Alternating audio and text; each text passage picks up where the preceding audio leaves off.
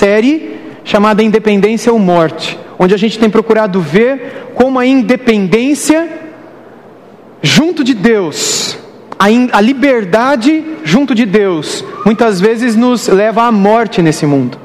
Mas quando a gente quer ser livre nesse mundo e independente de Deus para ser independente nessa terra, isso muitas vezes faz com que a gente venha acolher a morte na eternidade. Quando a gente viu a epístola de Pedro, e hoje eu vou fazer um, um resumo dela, dos cinco capítulos dela, para concluir essa mensagem, a gente percebeu que o, o tom principal dessa mensagem sempre foi a igreja sofredora. Pedro tinha em mente as pessoas que estavam sendo perseguidas e como elas deveriam agir em meio ao sofrimento e em meio à aflição. Jesus disse que no mundo nós teríamos aflições. E como a gente age durante, a, durante ela? Como é que a gente reage no momento do sofrimento da aflição? Vamos pensar mais uma vez um pouquinho como é que era o mundo naquela época. Até aqui pouca coisa é dita a respeito do, do Novo Testamento em relação e a relação do cristianismo com a política daquela época. Porque vocês que têm me acompanhado aqui desde o primeiro sermão, sabem que a razão do sofrimento e da perseguição era política. Um novo imperador se levantou, esse imperador era avesso à fé cristã, e ele começou a perseguir cristãos. Vários foram mortos. O próprio Pedro, em menos de 10 anos depois de ter escrito essa carta, ele foi morto. Ele e o Paulo. E eles estavam vivendo essa situação.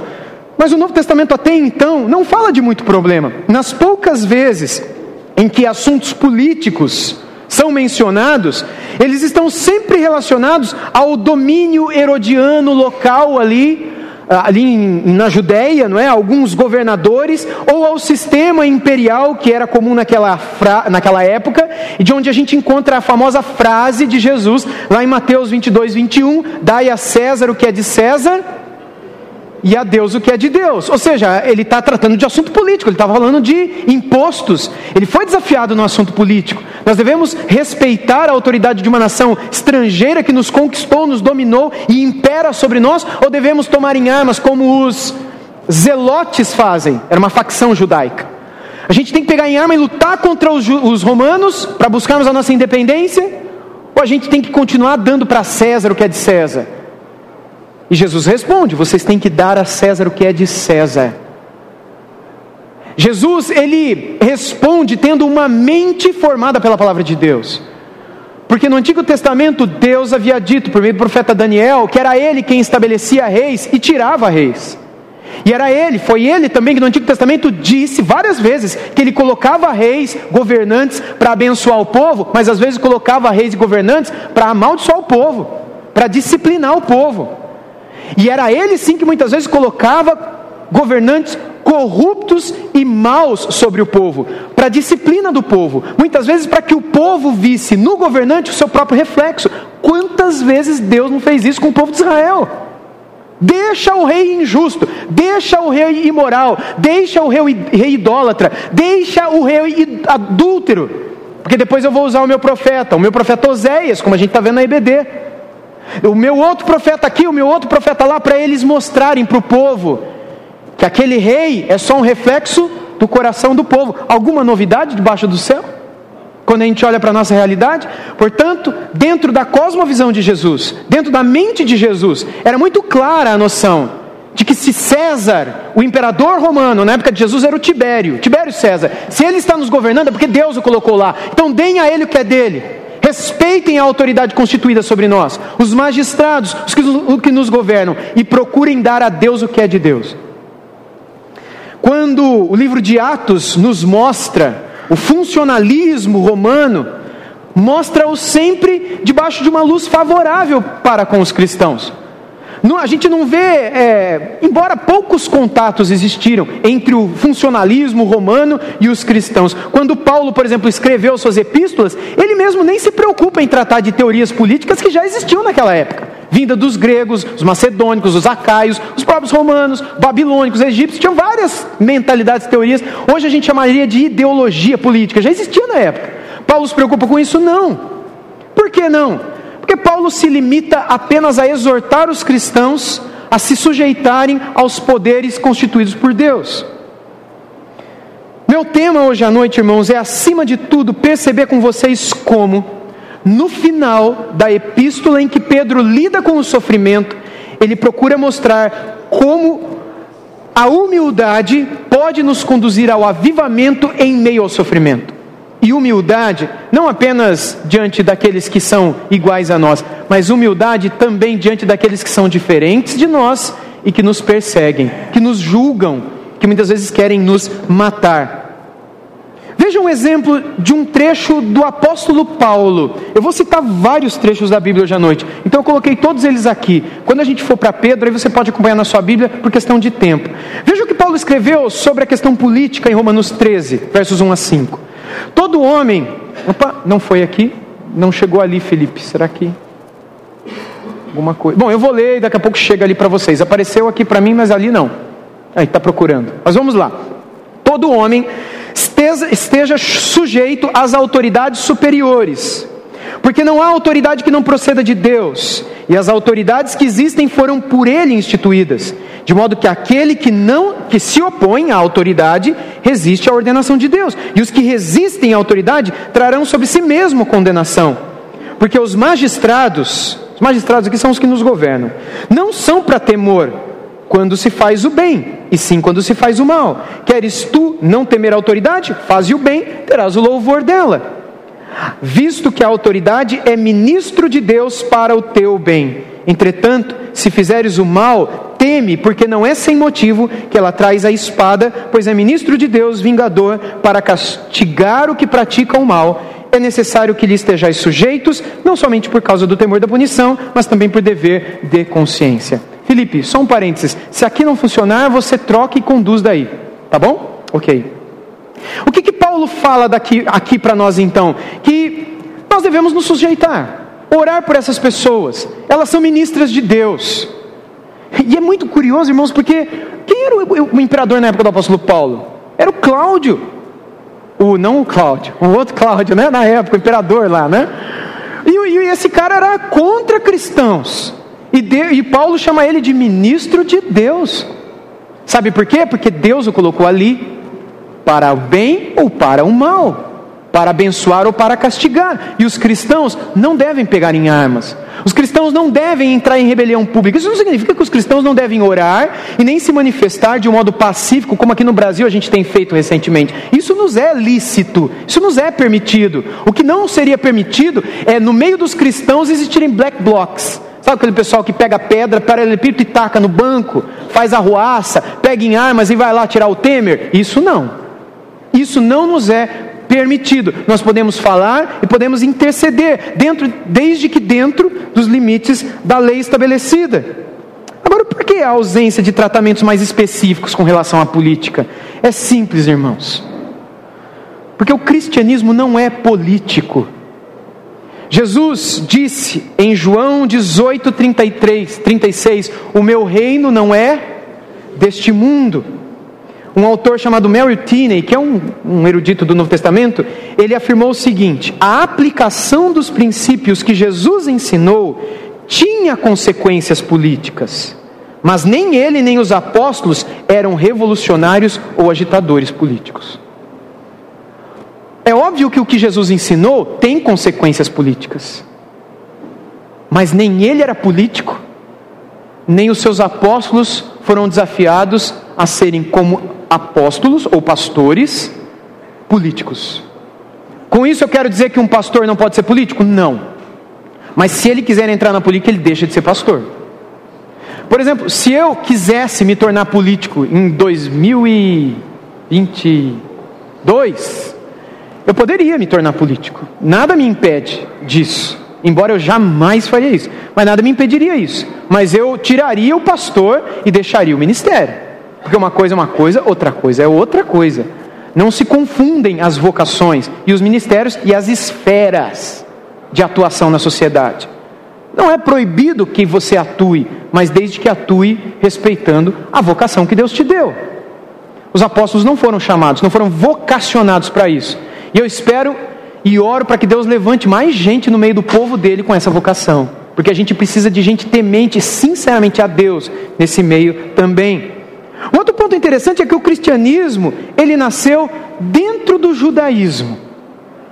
E o judaísmo, ele era bem-vindo no, no, no Império Romano. O judaísmo era uma religião lícita.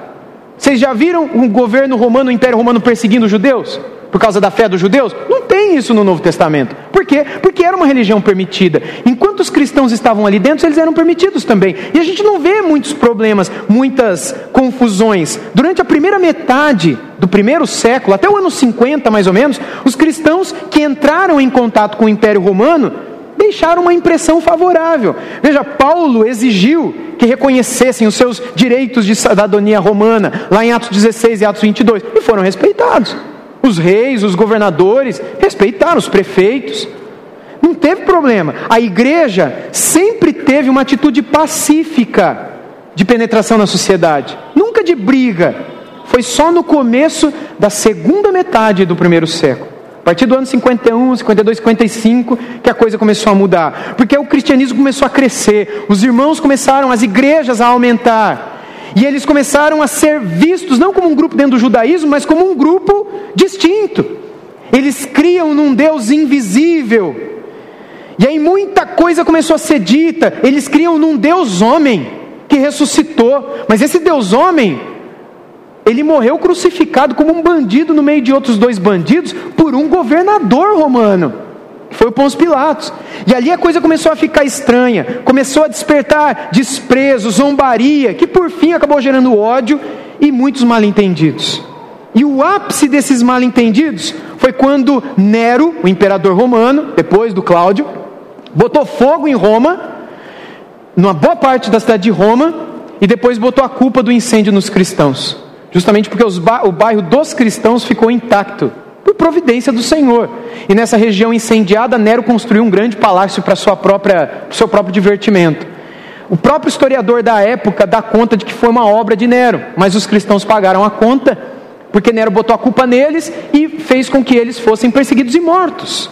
Muitos foram empalados, muitos foram estacados, muitos foram amarrados em postes de madeira e foram queimados vivos para iluminar as noites de Roma, enquanto Nero tocava a lira no seu palácio a construir.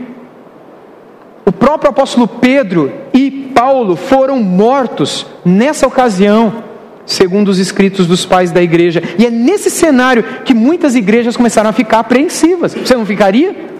Todos os cristãos estão sendo perseguidos e mortos. Como é que a gente age diante de um governo que agora nos olha com desconfiança? Como é que a gente olha para um governo que agora diz igreja fascista, tu está na nossa lista? Como é que a gente olha para um grupo que quer nos governar e quer dizer: nós vamos pegar vocês? Como fizeram em outros cantos do mundo, porque fizeram mesmo. Vocês acompanham o que acontece na China, Coreia do Norte, em Cuba, já falei aqui diversas vezes para vocês, testemunho de diversos pastores, e em outros cantos do mundo onde um viés político avesso, contrário à igreja, persegue a igreja e proíbe a livre pregação do evangelho. É tudo controlado, perseguido quando não, torturado e morto. Eu li dezenas de relatos de cristãos chineses que perderam um dedo, perderam uma orelha, tiveram um olho, um olho vazado, chinesinhos, que não negaram a fé quando perseguidos. E por que perseguidos? Porque não entraram na igreja oficial, naquela que só prega o que o governo permite, que, não, que só prega e só canta as músicas que o governo autoriza cantar, mas fizeram parte da igreja perseguida, da igreja subterrânea, underground, como eles chamam, da igreja escondida, e que, quando descoberta, é perseguida, torturada, para entregar o pastor, para entregar o missionário. E quando eles resistem, eles são levados muitas vezes à própria morte. Como a gente reage diante de um governo assim? Os cristãos não podiam resistir à perseguição. É o que Pedro disse até aqui, nos quatro capítulos que a gente leu. Isso violaria o princípio de obediência pacífica ao governo, que é o que a gente leu até agora, de Jesus e de Paulo. Uma organização de resistência no meio do povo de Deus daria origem a mais acusações. O governo ia falar mais coisa do povo de Deus se o povo de Deus começasse a se armar contra o governo. Então, como agir? Deveria ficar quieto? Aceitar a perseguição e a inevitável extinção? Como agir? E se as brutalidades de Nero chegassem a outras províncias do império, mesmo as mais distantes. O povo de Deus e os líderes esperavam por respostas. 1 Pedro foi escrita com o objetivo de dar resposta a essas questões. A epístola foi escrita para esses cristãos dispersos, a gente leu há cinco, seis domingos atrás.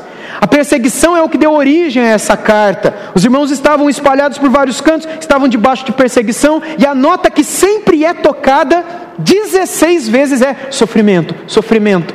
Pedro repete 16 vezes essa palavra. Resumindo cada capítulo, dá uma média de três vezes por capítulo. Eu tenho aqui, por exemplo, no capítulo 1, versículo 6 de 1 Pedro, as pessoas estavam tristes por causa das tentações, e Pedro disse: Nisso vocês exultam, embora no presente, por breve tempo, se necessário, sejam contristados por várias provações. Logo no primeiro capítulo. No segundo capítulo, em 1 Pedro 2,19, ele fala das pessoas que estavam sofrendo injustamente, quando ele diz: Porque isto é agradável a Deus, que alguém suporte tristezas sofrendo injustamente por motivo de consciência para com Deus. No capítulo 3, versículo 14, ele fala de pessoas que estariam sofrendo por amor à justiça. Veja, 3,14. Mas mesmo que venham a sofrer por causa da justiça, vocês são bem-aventurados. Não tenham medo das ameaças, nem fiquem angustiados.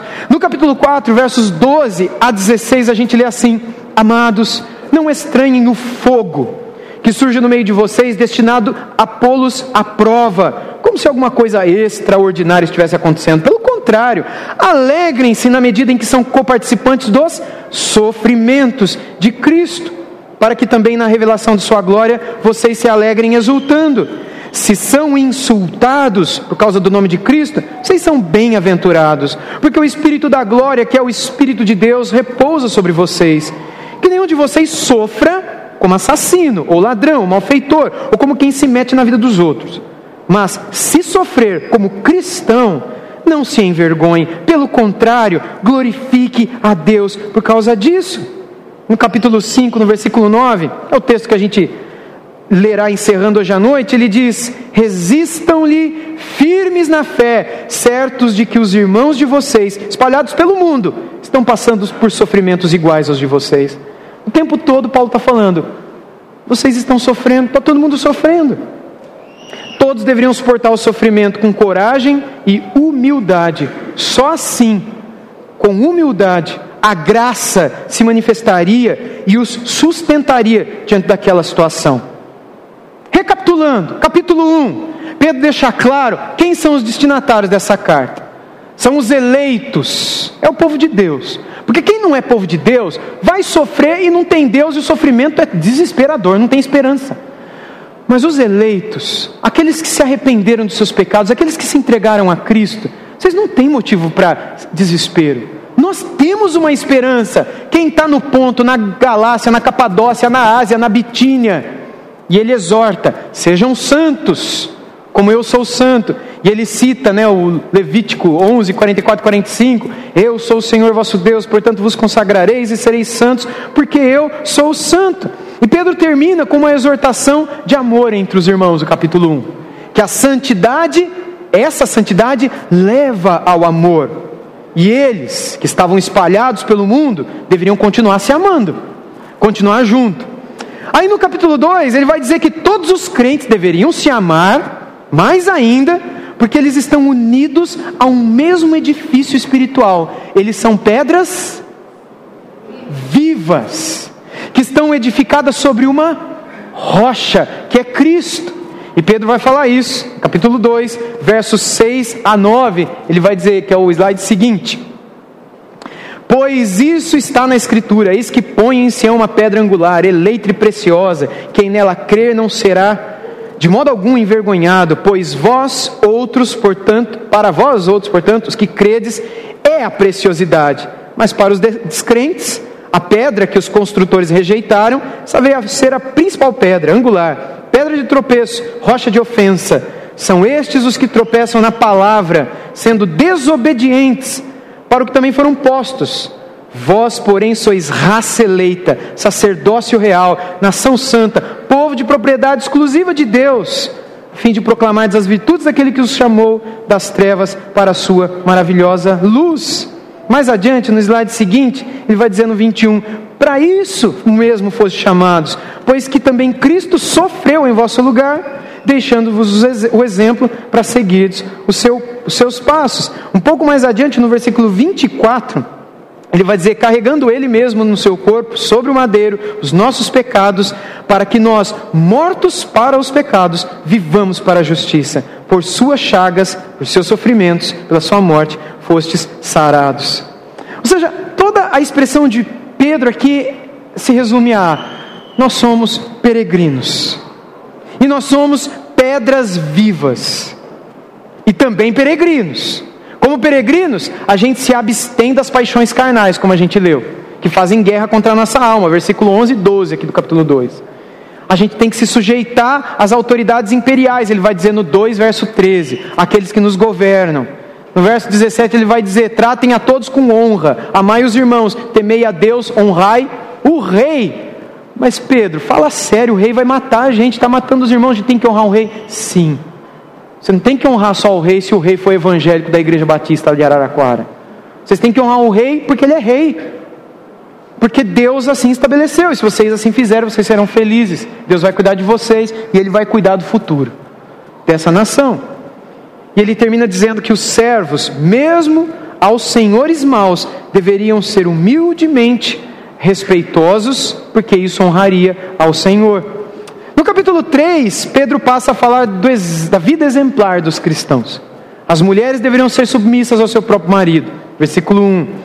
No meio do sofrimento, porque ela ganharia o marido que não é cristão, que não é temente a Deus, pelo bom procedimento dela. Os maridos deveriam viver a vida comum do lar, porque se eles não fizessem isso, respeitando a mulher, a oração deles não ia passar do teto. Ele vai, ele vai dizer isso aqui, não é? Para que as vossas orações não sejam interrompidas, ele vai dizer no versículo 7. Vai dizer no 8, capítulo 3, que deveriam ter bom ânimo, o mesmo ânimo, os dois, compadecendo-se, fraternalmente amigos, misericordiosos e humildes ele vai colocar também no versículo 8 do capítulo 3. E aí ele vai voltar para todo mundo e vai dizer: olha, não é para pagar o mal com o mal. Eu sei que vocês, família, estão sofrendo. Eu, vocês, eu sei que vocês estão com raiva do que o governo está fazendo. Porque o governo está querendo destruir a família. Parece até que eu estou falando para o nosso tempo, né? Mas eu estou falando uma coisa da época deles. O governo está querendo destruir a família de vocês. O governo romano. Não tinha nem televisão nem internet. Mas o governo já estava querendo destruir as famílias. E Pedro está dizendo: não respondam essas ameaças com outras ameaças. Não mintam como eles estão mentindo. Não paguem o mal com o mal. Aí ele entra no 4, que é o que a gente viu domingo passado. E ele volta ao assunto do sofrimento. Se Cristo sofreu, vocês vão também. Não era para eles estranharem o, o fogo ardente que surgiu no meio deles. Nada de extraordinário. Era para ser assim. Quando sofressem, todos deveriam lembrar. Por isso também Cristo sofreu para resultar em algo bom para vocês. O sofrimento de vocês agora não vai ter uma consequência desastrosa, mas vai resultar em alguma coisa muito boa na glória. E aí ele termina a epístola dando uma palavra aos presbíteros. Ele termina a epístola dando uma palavra aos pastores daquelas comunidades. E também uma palavra aos jovens. Quem é jovem aqui, receba essa palavra, ok? Dizendo como eles deveriam debater, como eles deveriam reagir, e é aqui que Pedro vai falar, acima de tudo, sobre humildade. Capítulo 5. Ele está abrindo um novo tema, aliás, ele não está abrindo um novo tema, ele não está iniciando um novo assunto, mas ele está fechando a sua epístola com o tema principal da sua epístola, da sua carta, que é a humildade em meio ao sofrimento. Isso levaria a um avivamento isso levaria um fortalecimento e uma verdadeira vida. Vamos ler então o capítulo 5. Aos presbíteros. Deixa eu seguir aqui. Você está conduzindo daí, Felipe? Ah, é daqui? Ok. Então, aos presbíteros que há entre vocês, eu, presbítero como eles, testemunha dos sofrimentos de Cristo e ainda co-participante da glória que há de ser revelada, peço que pastoreiem o rebanho de Deus que há entre vocês não por obrigação, mas espontaneamente, como Deus quer. Não por ganância, mas de boa vontade. Não como dominadores dos que lhes foram confiados, mas sendo exemplos para o rebanho. E quando o Supremo Pastor se manifestar, vocês receberão a coroa da glória, que nunca perde o seu brilho. Peço igualmente aos jovens, estejam sujeitos aos que são mais velhos, todos se revistam de humildade no trato de uns, para, de uns com os outros, porque Deus resiste aos soberbos, mas dá graça aos humildes. Portanto, humilhem-se debaixo da poderosa mão de Deus, para que Ele, em tempo oportuno, os exalte. Lancem sobre ele todas as suas ansiedades, porque ele cuida de vocês. Sejam sóbrios, vigilantes. O inimigo de vocês, o diabo, anda em derredor, como um leão que ruge, procurando alguém para devorar. Resistam-lhe, firmes na fé, certos de que os irmãos de vocês, espalhados pelo mundo, estão passando por sofrimentos iguais aos de vocês. E o Deus de toda graça, que em Cristo os chamou à sua eterna glória, depois de vocês terem sofrido por um pouco, Ele mesmo irá aperfeiçoar, firmar, fortificar e fundamentar vocês. A Ele seja o domínio para sempre. Amém. Por meio de Silvano, que considero um irmão fiel, escrevo para vocês de forma resumida, exortando e testemunhando que esta é esta é a genuína graça de Deus. Continuem firmes nessa graça. Aquela que se encontra na Babilônia, também eleita, manda saudações. E o mesmo faz o meu filho Marcos. Saúdem uns com os outros com um beijo fraterno. Paz a todos vocês que estão em Cristo. E assim termina a epístola de Pedro. Ele termina dizendo: Nunca deixem de se cumprimentar com esse ósculo santo, esse beijo fraterno. Continuem se amando, continuem se tratando, saudando-vos com a paz. E aí ele manda a saudação daquela que está na Babilônia, provavelmente uma igreja que estava na região da Babilônia, provavelmente Pedro estava lá nessa ocasião, e provavelmente o Marcos, é o mesmo que escreveu o Evangelho de Marcos, estava com ele. Está mandando um abraço para vocês também. E o Silvano, que provavelmente foi alguém que ajudou a escrevê-lo, que não é o nosso irmão aqui, que é, tem esse apelido, é, também saúda a todas aquelas igrejas. Irmãos, uh, retirando-se as afirmações negativas dos quatro primeiros versículos, a frase de Pedro seria: Rogo aos presbíteros, pastoreai espontaneamente, de boa vontade, tornando-vos modelo do rebanho. Ou seja, Pedro está pedindo aos pastores aquilo que ele espera de todos os crentes: sejam exemplos. No final do versículo 5, Pedro usa uma expressão que ao olhar para toda a epístola, ela serve para todo mundo, mas que é exemplificada aqui para os jovens. Peço igualmente aos jovens, estejam sujeitos aos que são mais velhos. Aqui parece que ele continua falando para os jovens, mas aqui, no original, ele começa a falar com todo mundo. Quando ele diz que todos se revistam de humildade. Todos quem? Os jovens, os pastores, os presbíteros e todo o restante do povo de Deus. E é interessante que ele diz: cingivos de, eh, todos de humildade se revistam. As versões mais antigas dizem cingivos de toda a humildade. É muito interessante isso, irmãos. Eu acho que eu coloquei aqui mais à frente para vocês. Deixa eu seguir aqui. Essa ideia de cingir-vos de humildade tem a ver com uma palavrinha, originalmente, que é a palavrinha tapeinos. Essa palavrinha que está aqui no começo, tapeinos, que tem a ver com humilde que é a palavra que originou no latim a palavra tapetum, que por sua vez deu origem à nossa palavra tapete, não topete. Você sabe que tem gente que é topete, que lá tem um topete do tamanho de um poste, né? Isso significa o quê? Uma pessoa orgulhosa. Vamos tentar entender o que Pedro está explicando aqui? Presta atenção. Pedro está dizendo o seguinte: vocês precisam se cingir de tapetum, tapeinos, dulos, cingivos vocês servos, de tapete. A ideia é o seguinte: a gente tem que ser tapete. A gente tem que ser humilde. A palavra humilde aqui é a palavra tapete. Faz algum sentido para nós? A gente não tem topete, a gente é tapete. A gente não se exalta, a gente não enfeita, a gente se humilha e muitas vezes a gente é pisado. Mas quando a gente faz isso por amor a Cristo, por respeito à palavra de Deus, Deus é glorificado. Ele continua usando outra palavrinha, que é a palavrinha fronel, pensamento. a, a ideia de ser sábio, de ter uma mente pensante, quando ele vai dizer que todos se revistam de humildade no trato de uns para com os outros. A ideia aqui é que esse revestimento aconteça na nossa mente. É a nossa mente que deve ser revestida de humildade. Não é o corpo, não é aparência externa.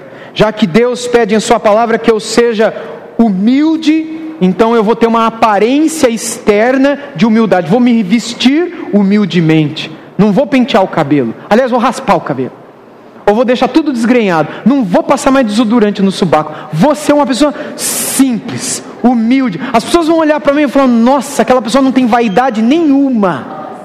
Não, isso não é humildade, isso é vaidade. Uma vaidade horrorosa, mas é uma vaidade. Você quer que todo mundo veja você como humilde. Isso é vaidade. Concordam comigo? A humildade aqui não é da aparência, é da mente. É daquela que ninguém vê, mas Deus enxerga. É por isso que a palavra que ele usa aqui, tapeinofrocinem, que é a palavra cingivos de toda humildade, é tapeinofrocinem. Desculpa estar usando essas palavrinhas gregas, mas porque em português não tem tradução para isso. A gente tem que entender essas palavrinhas para entender o que ele está querendo dizer. Tapeinofrocine significa pensem humildemente. A mente de vocês tem que ser o tapete da palavra de Deus. E a palavra que ele usa, cingir-vos, para depois falar da humildade, que é o tapei no frocine, os cingivos é esse encombomai. E encombomai literalmente significa vestir uma roupa. Sabe o que literalmente ele está falando? Vista-se com uma disposição mental humilde todo dia.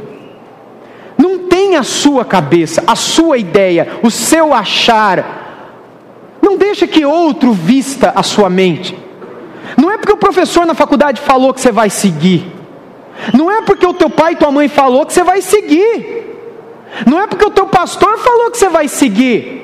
Que a sua mente seja humilde, para que a palavra de Deus à vista, então você pense com a mente de Cristo. Essa deve ser a nossa mente, e isso testemunharia humildade. Pedro não estava escrevendo aqui um ensaio formal. O tom da carta é de uma pregação. E 34 vezes, eu contei, 34 vezes existe um imperativo ao longo da carta. Mas é um imperativo de um pai para um filho. De um pai que está vendo o filho sofrer e ele dá certos, certas ordens. Que se o filho humildemente seguir, o filho vai ser muito feliz no meio do sofrimento, no meio da dor essa mesma graça sustentadora para tempos de aflição, entendam, é a graça que a gente busca hoje em dia para a nossa vida. A gente não vive, no momento, perseguição religiosa por causa da nossa fé. Como irmãos nossos em Cuba, a Venezuela, região sul de Venezuela, e outras regiões no mundo, como Coreia do Norte, Vietnã, China, e países no norte da África, no centro da África também, por diversas razões políticas, nossos irmãos são perseguidos. No Oriente Médio, torturados, quando não mortos, assassinados por causa da sua fé. A gente não vive isso. Mas todos nós passamos por sofrimentos. Todos nós temos aflições. E a exortação aqui que serve para nós hoje também é que se nós formos humildes e conduzirmos a nossa mente para que ela seja formada pela palavra de Deus, permitirmos humildemente que a nossa mente seja como um tapete sobre a qual os pés, as mãos e as palavras de Cristo fossem, sejam, fossem lançadas, então nós venhamos a pensar com a mente de Cristo, isso revelaria humildade no nosso coração, humildade que Deus espera ser diária. Eu não posso querer ser humilde espiritualmente só no domingo. No domingo eu me esvazio de mim. E eu canto sobre o Senhor e saio daqui querendo ser uma nova criatura em nome de Jesus.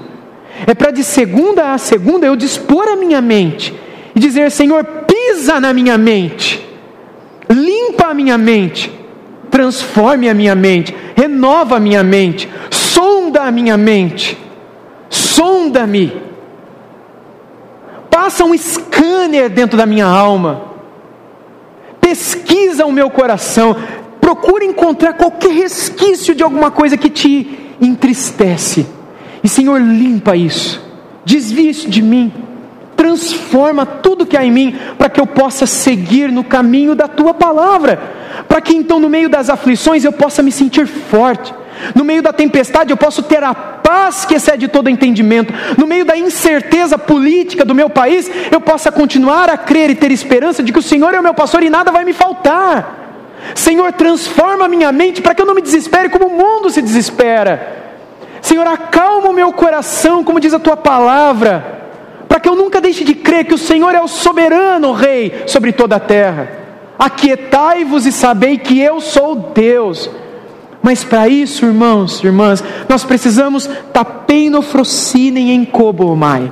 Nós precisamos pegar a nossa mente e colocá-la como um tapete para que Deus possa vestir esse tapete. A ideia é essa. E uma vez que a nossa mente esteja vestida com a mente de Deus, pela humildade, porque para isso você tem que tirar. O que, que você acha sobre aborto? Eu não penso nada sobre aborto. O que, que você acha sobre casamento homossexual? Eu não penso.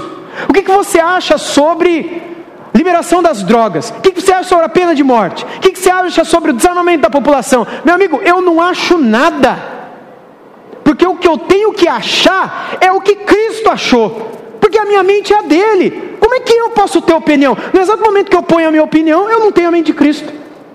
Mas um cristão, ele diz: o que Cristo diz sobre desarmamento é isso. O que Cristo diz sobre pena de morte é aquilo. O que Cristo diz sobre aborto é isso. O que a Bíblia diz sobre todos esses assuntos é isso. É isso que eu penso. Ah, você é um fascista. Não, você chama a Bíblia de fascista. Eu estou morto. Agora, dia 5 de novembro, fazem 23 anos que eu fui batizado nas águas.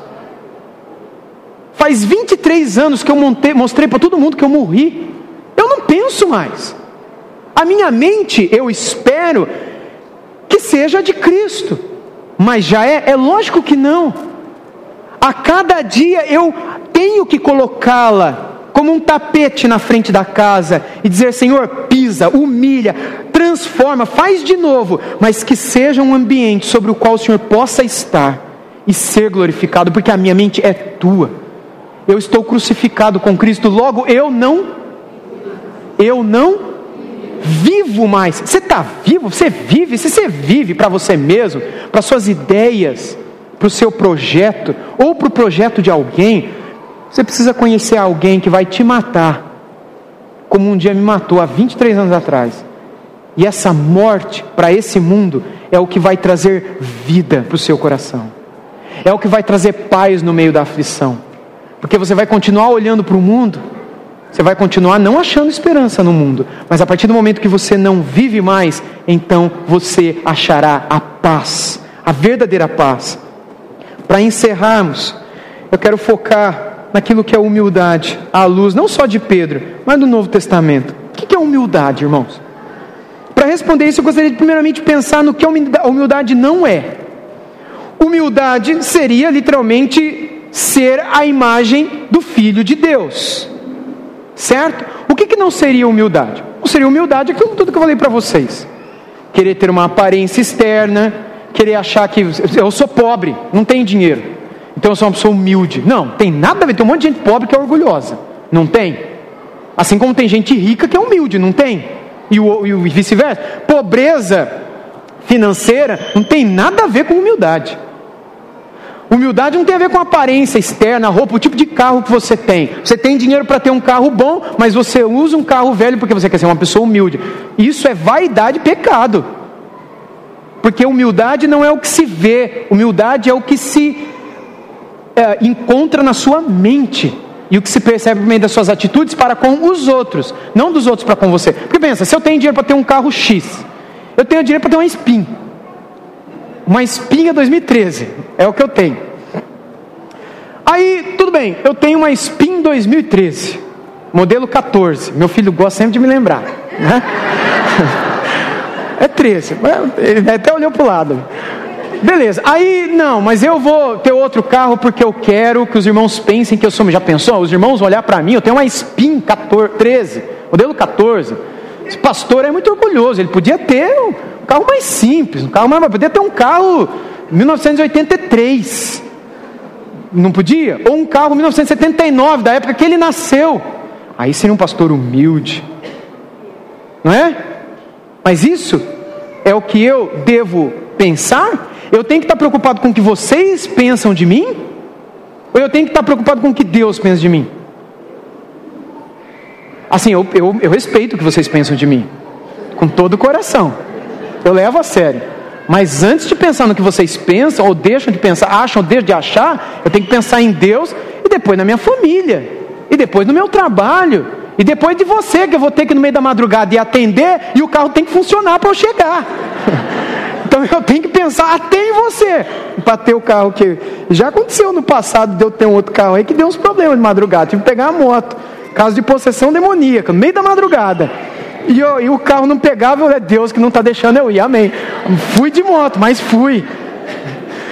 Enfim, humildade, irmãos, crescer em humildade é uma das grandes marcas do cristão. Jesus é o maior exemplo de humildade. Quando ele tomou a cruz, quando ele morreu como um escravo, ali, sendo ele mesmo Deus, na sua morte na cruz, aquilo foi o ápice da morte da arrogância, o ápice da morte do orgulho. Ali, ele que poderia ser exaltado, ele foi humilhado. Ele que tinha na glória os anjos aos seus pés, ele se ajoelhou no pé de Pedro e lavou o pé do Pedro. Ele tinha os anjos na sua glória. Ele que viu os profetas morrendo por ele no passado e veria os seus apóstolos fazendo o mesmo no futuro. Ele mesmo vai, se esvazia de si para dar a vida por nós. Se ele agiu humildemente assim, como é que nós não agiríamos? Na humildade dele, Jesus se esvaziou de si mesmo, sendo servo até a morte. E a morte dele foi vergonhosa. Mas ele, humildemente, mesmo podendo escolher por outra morte, ele se submeteu à ordem de Deus e seguiu os desígnios de Deus. Veja Filipenses 2, 5 a 11. Tende em vós o mesmo sentimento que também houve em quem? Vocês têm que ser que nem ele. Verso 6: Pois ele, subsistindo em forma de Deus, não julgou como usurpação ser igual a Deus. Antes, a si mesmo ele se esvaziou, assumindo a forma de servo, tornando-se em semelhança de homens, e reconhecido em figura humana, a si mesmo se humilhou, tornando-se obediente até a morte e morte de cruz. Pelo que também Deus o exaltou. Primeiro ele se humilhou, depois Deus o exaltou. Sobremaneira, ele deu um nome que está acima de todo nome, para que ao nome de Jesus se dobre todo o joelho, nos céus, na terra e debaixo da terra, e toda língua confesse que Jesus Cristo é o Senhor, para a glória de Deus Pai. Deus quer nos transformar à imagem do Filho dele. Deus quer fazer com que a gente seja humilde, como Jesus foi. E porque Jesus se humilhou mais do que todos os homens, em um nível supremo de humildade, Deus o exaltou e deu a ele um nome que está acima de todo nome. O homem mais humilhado foi também o homem mais exaltado. Se a gente quer ser sustentado pela graça, a gente deve seguir o exemplo de Cristo. A gente tem que se esvaziar de si mesmo. Se a gente quer achar o avivamento pessoal, se a gente quer achar o que é ter vida abundante, o que é ter paz soberana, alegria inabalável, a gente tem que se humilhar, porque senão Deus não vai nos levantar. Ele não vai nos dar todos os benefícios da salvação que ele prometeu que daria. A gente ficará como galinhas e galos, a rés do chão, dando voo de galinha, e nunca subiremos como águias, para viver tudo o que Deus quer. A gente vai ficar dando pulinho e ciscando. Deus quer nos fazer dar voos para ver tudo aquilo que Ele pode fazer e dar a nós. Mas para isso a gente tem que se matar, se humilhar, se esvaziar, negar a si mesmo. Porque quanto mais nos humilharmos, mais Deus nos exaltará, mais Ele nos levantará, para que a gente desfrute de tudo que Ele tem para nós, mesmo no meio do sofrimento. As pessoas olharão e dirão: Eu não sei como é que você tem tanta paz, eu não sei onde você encontra força. A gente deve fazer escolhas diárias pela humildade. A gente deve se vestir com humildade todos os dias, todos os momentos, a cada instante. Quando a gente era criança, irmãos, a gente tinha quem nos trocava o tempo todo. Quando a gente era bebê, a gente tinha alguém que colocava roupinha em nós. A gente fazia besteira, mamãe e papai ia lá, tirava a fralda e limpava e colocava roupinha nova em nós. A gente precisa ter essa mesma atitude hoje a gente tem que pedir para Deus nos vestir. Quando a gente fizer besteira, rápido, Deus nos limpe, nos revista de novo, mas nos deixe com uma mente vestida com a mente de Cristo, e que o nosso aroma seja o bom perfume de Cristo, e não esse cheiro fedido do pecado que a gente diariamente continua voltando e cometendo. A palavra humildade é extremamente rara no Novo Testamento, principalmente nesse contexto aqui. E esse termo, tapeinofrocine, que eu citei hoje à noite, que Pedro usa aqui, irmãos, esse termo não existe em grego. Essa é uma palavra que o próprio Pedro e o Paulo inventaram. E a gente só encontra em toda a literatura grega clássica antiga, do grego koiné, não existe essa palavra. Ela só está no Novo Testamento. Eles criaram a palavra para mostrar para a gente o que é que Deus espera da nossa mente. A junção das duas palavras, pensamento, humildade. Devemos vestir a mente com humildade. E essa é uma palavra que nasceu no meio do cristianismo. Eu encerro citando alguns trechos da palavra que nos conduzem a isso.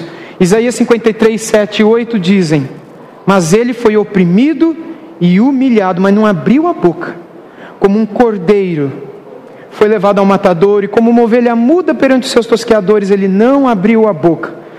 Por juízo opressor foi arrebatado, e de sua linhagem, quem dela cogitou? Porquanto foi cortado da terra dos viventes, por causa da transgressão do meu povo, ele foi ferido. Em Mateus 11, 29, Jesus disse: Tomai sobre vós o meu jugo e aprendei de mim, porque sou manso e humilde de coração, achareis descanso para as vossas almas.